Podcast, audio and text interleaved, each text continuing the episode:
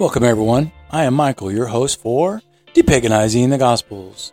In this episode, I will be presenting notes from the depaganization of the testimony of John, chapters 8 through 11. The first note for chapter 8 is about verse 1, which says, Jesus went to the Mount of Olives. This is the location in the text where the Transfiguration event would have been included if it had been in the text of John's original testimony. The details of the event provided by John's testimony would have been regarded as a truth because he was one of the actual eyewitnesses to the event. It has been the effort of the Antichrist to conceal the truth from all of humanity about the event.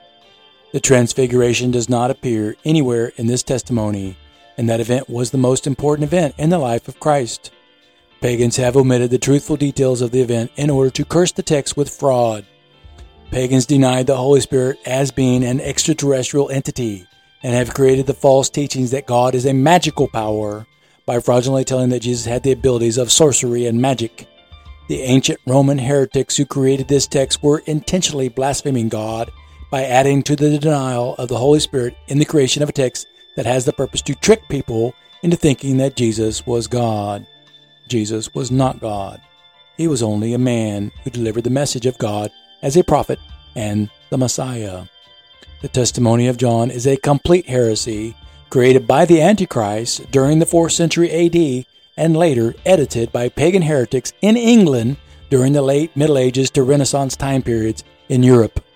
The next note is about verse 11, which says, No one, sir, she said, then neither do I condemn you, Jesus declared. Go now and leave your life of sin. The passage is only one of a few in the entire text that may have been an original component of the Apostle John's testimony. This event does not appear in any other testimony. A true testimony about the life of Jesus Christ is within all of the plagiarized and fraudulent text, and the revealing of truth is the purpose for depaganizing the Gospels. Passages like this one are not omitted because there is a true teaching that may be attributed to Jesus in this passage. There are no indications or insinuations in this passage where Jesus is exalting himself or teaching a pagan ideology. The point made clear in this event is that repentance is a matter of leaving the sinfulness behind. Repentance is a commitment to living without the sin so that the Holy Spirit may thrive within the person who receives the blessings of God's Holy Spirit and forgiveness for the faithful repentance of sin. The next note is about verse 12 which says, When Jesus spoke again to the people, he said, I bring the light of God's eternal truth to the world. Whoever follows me will never walk in darkness, but will have the light of everlasting life in the Holy Spirit. The passage has been corrected. The original passage contained fraudulent statements of self exaltation. Christ would not have exalted himself by making statements that implied he was God, which was a blasphemy. Instead, he would proclaim that his message is the truth and the light to the world the Pharisees would have still argued about his saying this. It has been the effort of the heretical editor to portray Jesus as self conceited and self exalting because that was Antichrist. The next note explains the omission of verses 23 through 59. The above and below passage is an example of self exaltation and an outright lie. Jesus was a human being, and this passage has enabled many false ideologies that claim Jesus was an angel born into the body of a man. None of that ideology is truth, and it clearly contradicts with all of what the Christ represents. Jesus was not an angel born into the flesh because that was the crime committed by the angels of heaven, whom God punished for having offspring of their own.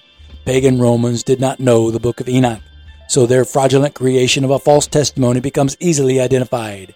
Modern heretics will claim that the book of Enoch is a fraud because they do not want to admit they have been teaching a lie. The Book of Enoch exists among the Dead Sea Scrolls and has been translated to contain information and content similar to those recovered from Assyria in 1773 by James Bruce and later translated by Sir Richard Lawrence in 1824. Still, heretical theologians will refuse to accept correction because they have too much pride in the works of their hands. They are the same people who believe the testimony of John is the true testimony about the life and character of Jesus Christ, who is portrayed as a crazy talking, self absorbed psychotic. The next note is about an omission in chapter 9, verse 4. The statement, night is coming when no one can work, has been omitted because it was a satanic curse that proposes the result of the fraudulence in this text is the night or darkness that will come. Removing this curse will enable the light to return, and many will come to know the truth of Christ and God's eternal truth. The next note explains the omission of verse 5. The statement, While I am in the world, I am the light of the world, was a fraudulent editorialization insinuating that Jesus exalted himself. It is one of many examples of curses added to the text by falsely attributing statements of self exaltation to Jesus Christ in an effort to discredit Jesus to have contradicted himself. These passages are antichrist, and removing them depaganizes the text. The next note is about the revision of the passage beginning from verse 6, which now says, Having said this, Jesus laid his hands on the man and said, Go wash in the pool of Siloam. So the man went and washed. His neighbors and those who had formerly seen him begging asked, Isn't this the same man who used to sit and beg? Some claimed that he was, others said, No, he only looks like him, but he himself insisted, I am the man. How then were your eyes opened? They demanded. He replied, The man they called Jesus told me to go to Siloam and wash. So I went and washed, and then I could see. This passage has been corrected to remove fraudulent editorialization that portrayed Jesus as using sorcery to heal. Healing by the Holy Spirit does not involve spitting, making mud, and putting it on the eyes of a blind man. This description had the intent to suggest that Jesus used sorcery or magic, but the gift of healing by the power of God's Holy Spirit is not magic or sorcery. It was acceptable to pagans in Europe to believe in these abilities, so the fraud appearing in all of these testimonies has been added into them by Europeans who cursed the text. The curse of pagan fraud has been removed. The next note is about verse 17, which says, Finally they turned again to the blind man. What have you to say about him? It was your eyes he opened. The man replied, He is a prophet. The real truth about Jesus is being stated by the young man who was healed by his faith in God.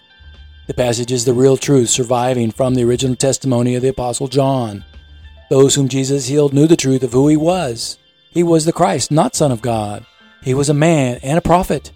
Jesus was a true prophet of Almighty God, whose message has been the deliverance of mankind from sin into the glory of God's Holy Spirit and eternal life. The term Christ did not mean Son of God. The word has always meant anointed one, but it has never meant Son of God or born of a virgin, impregnated by God, which is pagan mythology. The next note is about the omission of verses 35 through 41. The statement, Do you believe in the Son of Man? was heretical fraud. The use of Son of Man in this passage had the purpose to fraudulently equate the phrase to be the same as Son of God. The heretical editor saw the truth of how the phrase Son of Man was something Jesus said to refer to himself. So the purpose of quoting Jesus as saying Son of Man was a deception intended to validate the proposed theology of Catholicism and the fraudulent claim that Jesus was the Son of God or the equivalent to God. Jesus healed people because of being anointed with the Holy Spirit to perform these miracles as evidence of faith in God. The man was being tricked into thinking that Jesus was God and immediately began worshiping him. Jesus was not God, but the heretic who created this false testimony had the purpose to trick people into thinking that Jesus was God so that they would worship him, which is a blasphemy of God, because it is idolatry. The Antichrist is revealed in this text because the worship of any man as a God is a blasphemy of the one true God who is the Holy Spirit. The testimony of John has been editorialized by the Antichrist, whose purpose has been to trick people into worshiping Satan, who was the Son of God. Verse 39 is a contradiction of truth. God did not choose Jesus to be the Christ so that those who see will become blind. The truth is that the curse of the Antichrist has been to ensure those who knew about the message of Jesus Christ would be blinded by the lies and curses within this testimony. The next note is about the omission of verses 1 through 26 in chapter 10. The entire text, known as the shepherd's porch speech, is a fraud. Not only does the entire passage portray Jesus as being a crazy person who tells nonsensical parables, but this passage portrays him as being more than human. The true message of Jesus Christ and God's eternal truth only appear in the one small passage beginning with verse 27. The small portion of truth appearing in this chapter is another example of text that may have originated in the writings of the Apostle John. Heretics and pagans have embellished it to the point that not much of it can be considered to be truthful. While it might seem to have merit, there are false ideologies and even denominations based upon the fraud that surrounded that one small bit of verse. The next note is about the omission of verses 28 through 52. The remainder of this chapter is completely fraudulent after verse 27. The character of Jesus is being portrayed as not having humility and lacking the ability to understand why the people would want to stone him for saying the blasphemies he was saying. A man who exalts himself will be abased, and that was the true teaching of Jesus Christ. However, the character of Jesus being falsely portrayed in this heretical passage is anything but humble, and he lacks any understanding. There is a real message in this passage, but it has been perverted to be a heretical telling about a man who did not exist. The character portrayed in this passage is more like the character of Richard III in a Shakespearean tragedy. A comparison of translations of the Aramaic text by George Lamsa will reveal that many of the words appearing in the New International Version and the King James Version have been altered to create an entirely different meaning. However, the 5th century manuscript translations are not so greatly different in content. Jesus is still shown as exalting himself, which indicates that the heretical alterations of John's testimony truly go back to the time of the early church. Alterations made in the King James Version and modern New International Version only made the fraud more obvious. The only remaining verse from chapter 10 is verse 27, which said, My sheep listen to my voice. I know them, and they follow me. This is true. It is the only relevantly truthful statement that could have been credited to Jesus Christ in that entire passage. All the pagan alterations to chapter 10 make it impossible to recreate it as a depaganized text. It is truly unfortunate to have lost this teaching about the Good Shepherd, but the pagan editors destroyed one of the most inspirational teachings of Jesus Christ with fraud and deception. The final note for this episode is the explanation for the omission of chapter 11. The entire chapter has been omitted for being completely fraudulent and having the purpose of discrediting all the testimonies about the resurrection of Jesus Christ.